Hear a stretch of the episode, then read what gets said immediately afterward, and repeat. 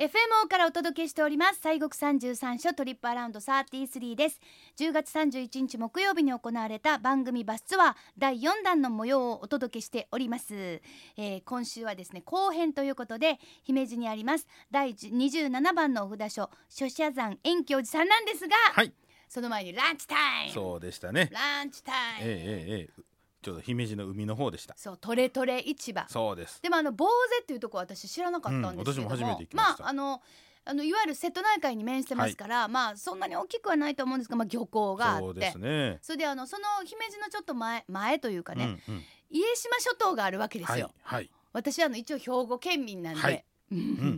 あのそういえばちゃんと習いました。私たちの風土みたいな感じでね、えー、そうそう。でそこにやっぱりこうあのこの瀬戸内海でこう島があると美味しいお魚がいっぱいいるみたいで、そこの坊勢サバっていう。そうです。なんと今回、ね、サバ御膳。そうそう。サバのお作り。はい。でサバのしゃぶしゃぶ。サバのしゃぶしゃぶはなかなか美味しかったですね。美味しかった、ね、あれねやっぱりあのあのブリでしゃぶしゃぶとかも私もしたりするんですけど、あれやっぱりあの養殖だったりすると、ものすごい微妙な油がねなるほど。なんですけどさすがあそこのサバもねサバのしゃぶしゃぶ美味しかったですよね、ね、それとあのお魚自体美味しかったんですがだしが、うん、そうそうそう。美味しゅうて。ね最後しゃぶしゃぶ終わったお出汁がまたね。そうそう、ね、美味しくて、ね、みんなもぐわ飲み干して喉乾いたとか言うてて。まあでも本当にそんなに大きくないところなんですが本当に目の前にお船があって、うん、なんかまあバーベキューなんかもね、ね、できるみたいですし、はい、とにかくあのランチタイム充実しててあの参加者の皆さんからも今回よかった美味しかったというようなお褒めもいただきました。はい、さあそして、うん、お腹もいっぱいになってでその後ちょっとこうあの海の方から山の方に行くので、ね、姫路城もちょうど。横通りながら、ね、はい見えましてちょうどあの、うん、信号もあかんなったからみんなでもうど正面で写真撮ったりなんかねねしてまして、はい、やっぱり白なった綺麗なったなと言いつつさあ参りました。第27番のお札所諸社山遠京寺さんです、えー、五海山の聖空上人は966年にここへ入山をされて、えー、その4年後970年にはここに観音堂ができております。で皆さん正面からえー、石段上がってきてこの高さまで来られました。あの実はこの金の柱ぐらいのところまで岩棚になってまして岩の崖の棚になってるんですね。でその棚の上にお堂が乗っかってる。ですから前これだけ張り出してるのは、えー、それを 前へつんのめりますから足が長くなって下が空洞に空中中空に出ているような感じになっております。当初は3軒ほどのお堂と言いましたから前のお寿司の真ん中3つ分ぐらいの大きさでございますので、まあ、せいぜいこの金の柱ぐらいまでの張り出しだったんではないかなと思いますが寺の経済力それから僧侶の数も増えてきて手狭になったので、えー、建て替えられております。でそのお堂が、えー、1492年に一度火災になりました。でその後、えー、大正10年に、えー、2度目の火災。ですから、えー、2度ほどのもう1050年の間に 2, 2回火災に遭っております。で大きかったのはやはり最初の1492年の火災の時に、えー、小木の立木の観音さんを失ってしまったということでございますね。あのというのはこの崖の上に桜の木が生えておりまして商人が来られた時もちろん周辺に建物は全くないわけですがこの桜の木をご覧になった時に不思議な光景をご覧になるそれは天女が舞い降りてきてその桜の木の周りをこう礼拝して回っているというそういう不思議な光景をご覧になる。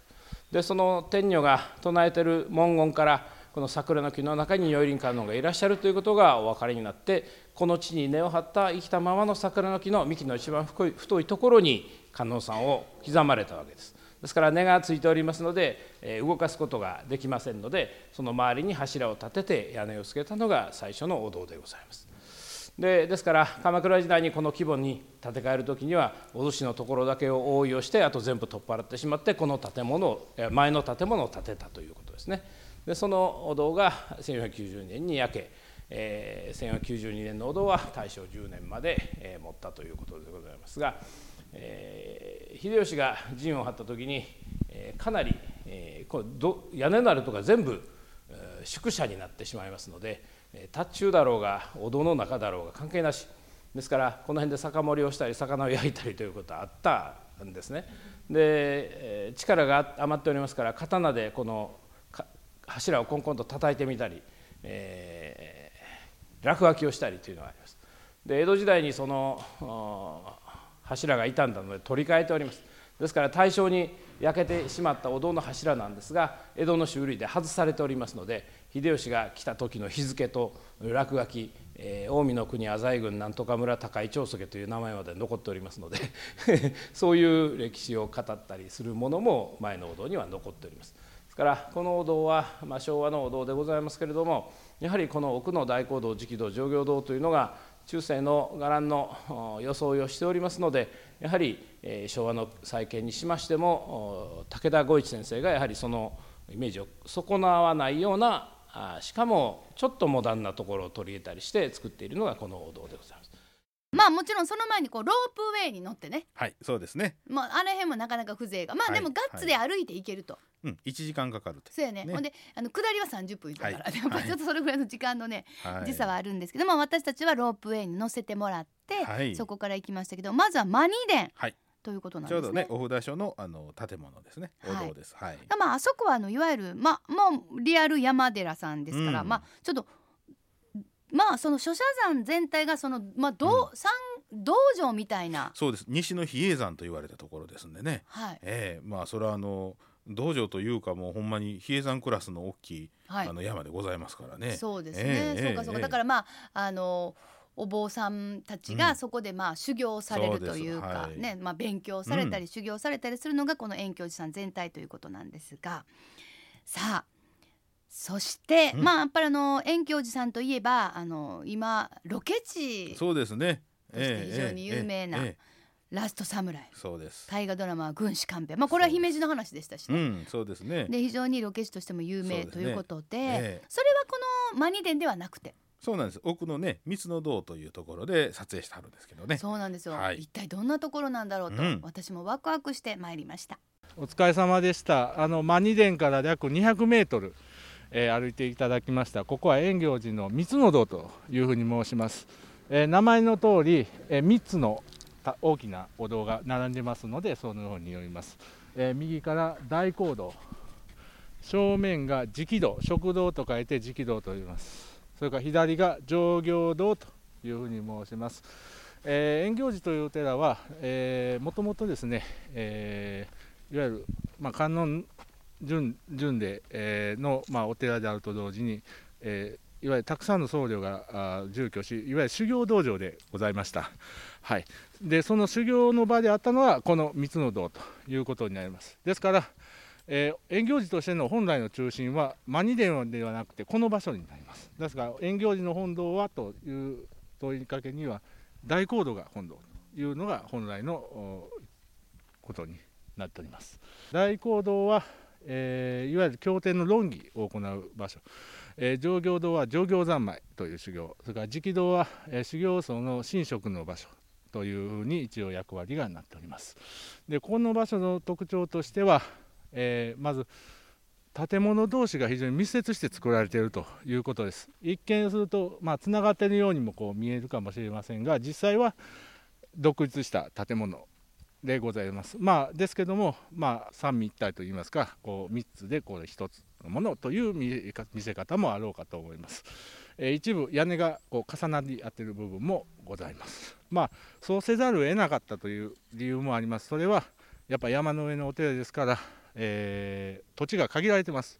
えー、その中でやっぱ大きな建物を建てるということになればそうせざるを得なかったということになります。まあ、この字型にこう並んでいるというのも非常に珍しい、えー、伽藍の配置としては珍しいものになります。はいでまあ、年代としては、まあ、これは多少ずれがありますがおよそ600年ですから室町時代というふうにお考えいただければ結構でございます。それ以前にも当然同じような形でこの三つの銅というのはあったんですけども、えー、マニ殿と同じでございまして火災でここは2度焼失で焼けております。ですから境内のお堂、まあ、およそ今現在で30ほど建物ありますけども、まあ、創建当初で残っているところはほとんどまずございません、えー、大体も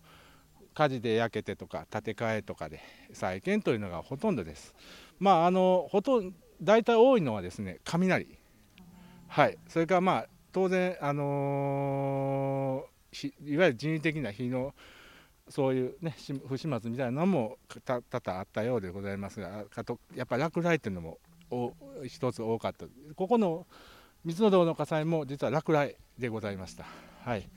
えー、この後ろにですね今は違うものが立ってますが五重塔がもともとあったんですね。五重塔に落雷がありましてその日が要は全部回って全焼ということがそういう事例としてございました。はい、いやもうね圧巻でしたね。うん、そうですね。あのまあ三つのお堂っていうんですか、はい。はい、がちょうどまあこの字型になってて、はい、あのそれが一ところに集まってて、でも本当にあんシンプルイズベストの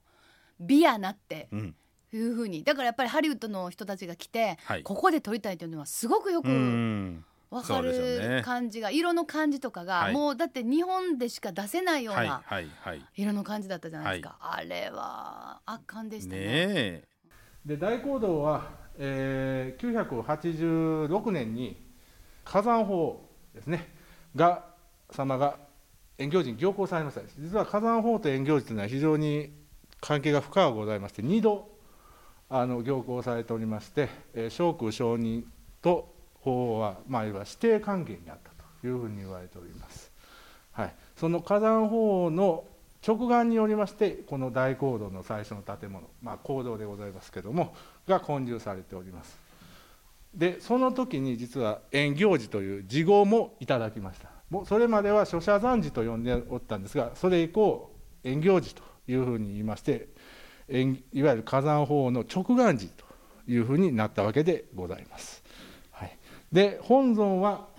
中央の釈迦如来に左右に文殊菩薩普賢菩薩を配しました。釈迦三尊、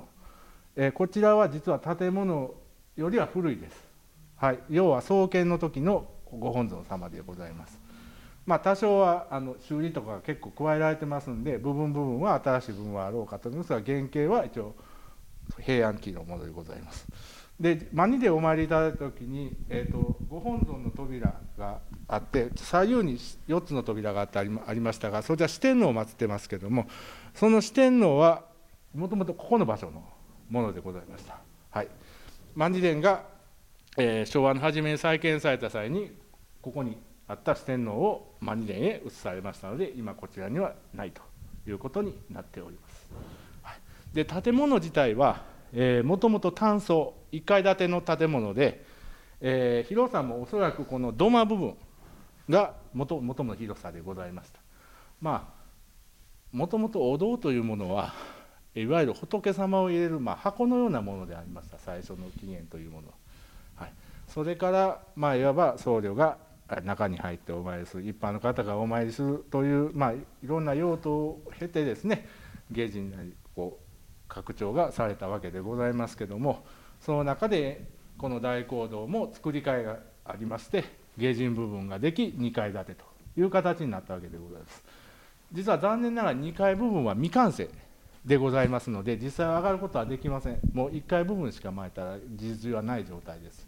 また外出ていただいたら分かると思いますがあの2階はもうまず階段がありませんので上がっても針しかありません。そういう状態でございます。で建物自体は、えー、これ早期焼き造りのもともとお堂でございました、ただしたびたび修理等を加えられてますので、えー、その中でヒノキだったり、えー、杉だったりいろんな部材をが使えられています。特に戦後に入りましてここを大講堂を含めた水の堂というのは、えー、解体修理を行いました。ですからその際に、えー、柱なんかであったり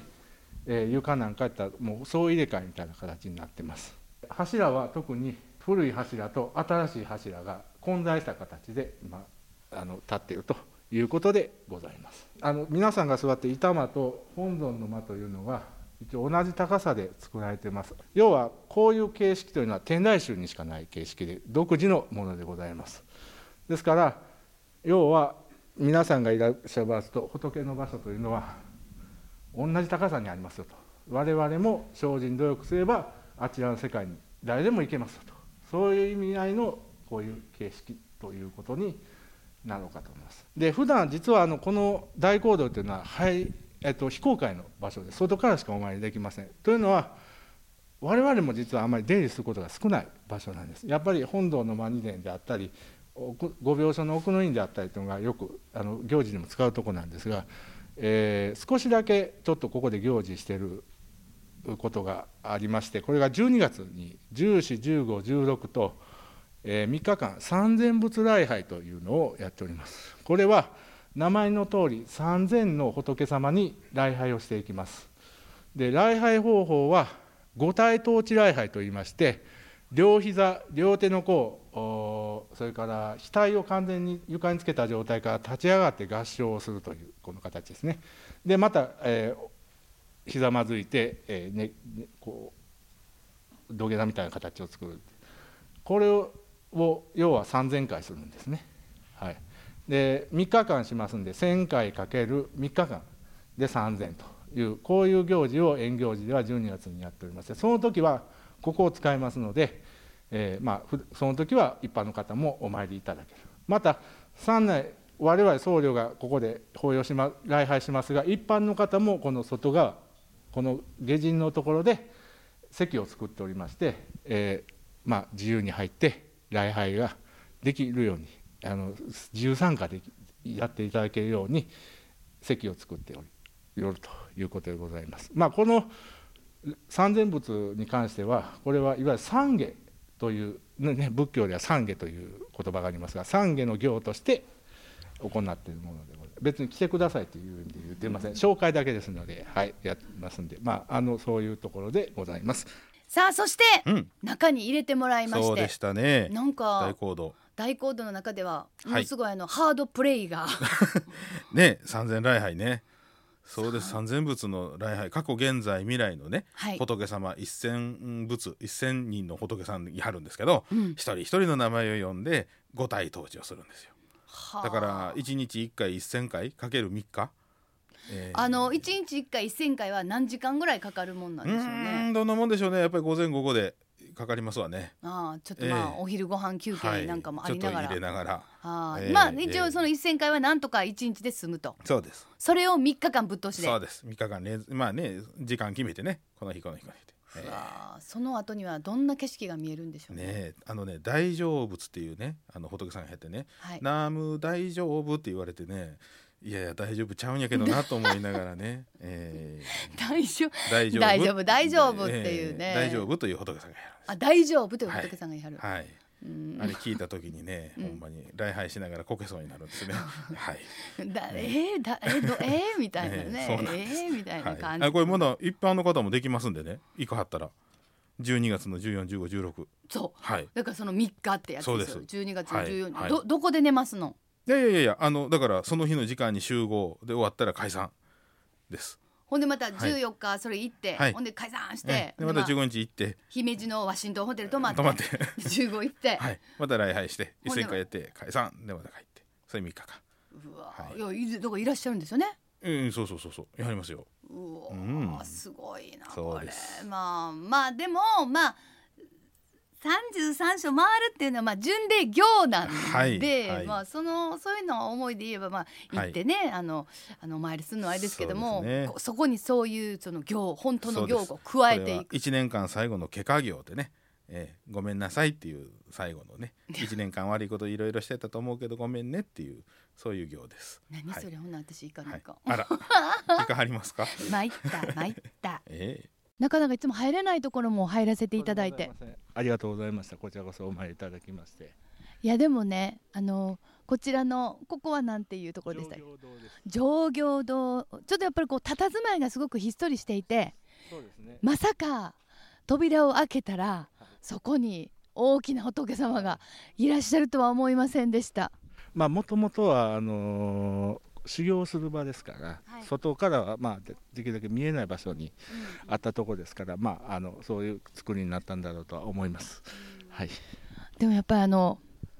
なんて言うんでしょうかね。こうひっそりとした中に心にぐっと迫ってくる仏さんがいらっしゃるっていうところは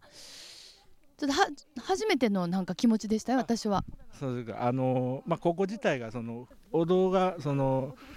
点在してますので、はい、あの山の中に点在してるので突然こうお堂が出てきますんでね、うん、そういった意味ではこう非常に視覚的にもあのインパクトがあるというかねあろうかと思います。あのやっぱりあのさすがにねあのいろんなドラマや映画で使われてるだけあってやっぱり非常に一つ一つがドラマチックやなっていうここにないやろな思ったらあったりとかこの向きじゃないやろなと思ったらその向きだったりっていうのがすごくやはりあのまた他のお札書とは違う。そしてハリウッドの目にもかなうっていうところかなと思ったんですけどでもやっぱりあの3つの建物があんなに綺麗に一ところにキューッとあってタイムスリップした感じはだからまあその何時代にどうっていうのは私もはっきり分からなくてもなんかこう今の自分ではないようなねなんかこう DNA の中に残っているようなもっともっと前の時代の自分の元みたいなのがもしかしたら見たかもしれないしみたいなそんな気分になりました。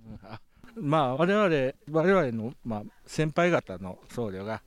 言うたらまあこのお寺というのはまあいろんな過去に困難があってやっぱ亡くなる危機もあったわけですけどねそういった中でもなんとかボロボロになりながらでも建あの建物は大事であると考えて 残していただいたおかげで今ここにこうやって我々が皆さんを案内できるような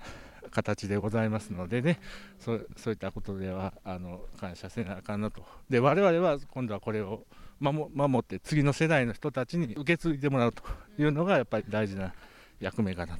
と、ね、考えております。いやそうですね本当に。時間のつながりが美しかったですね。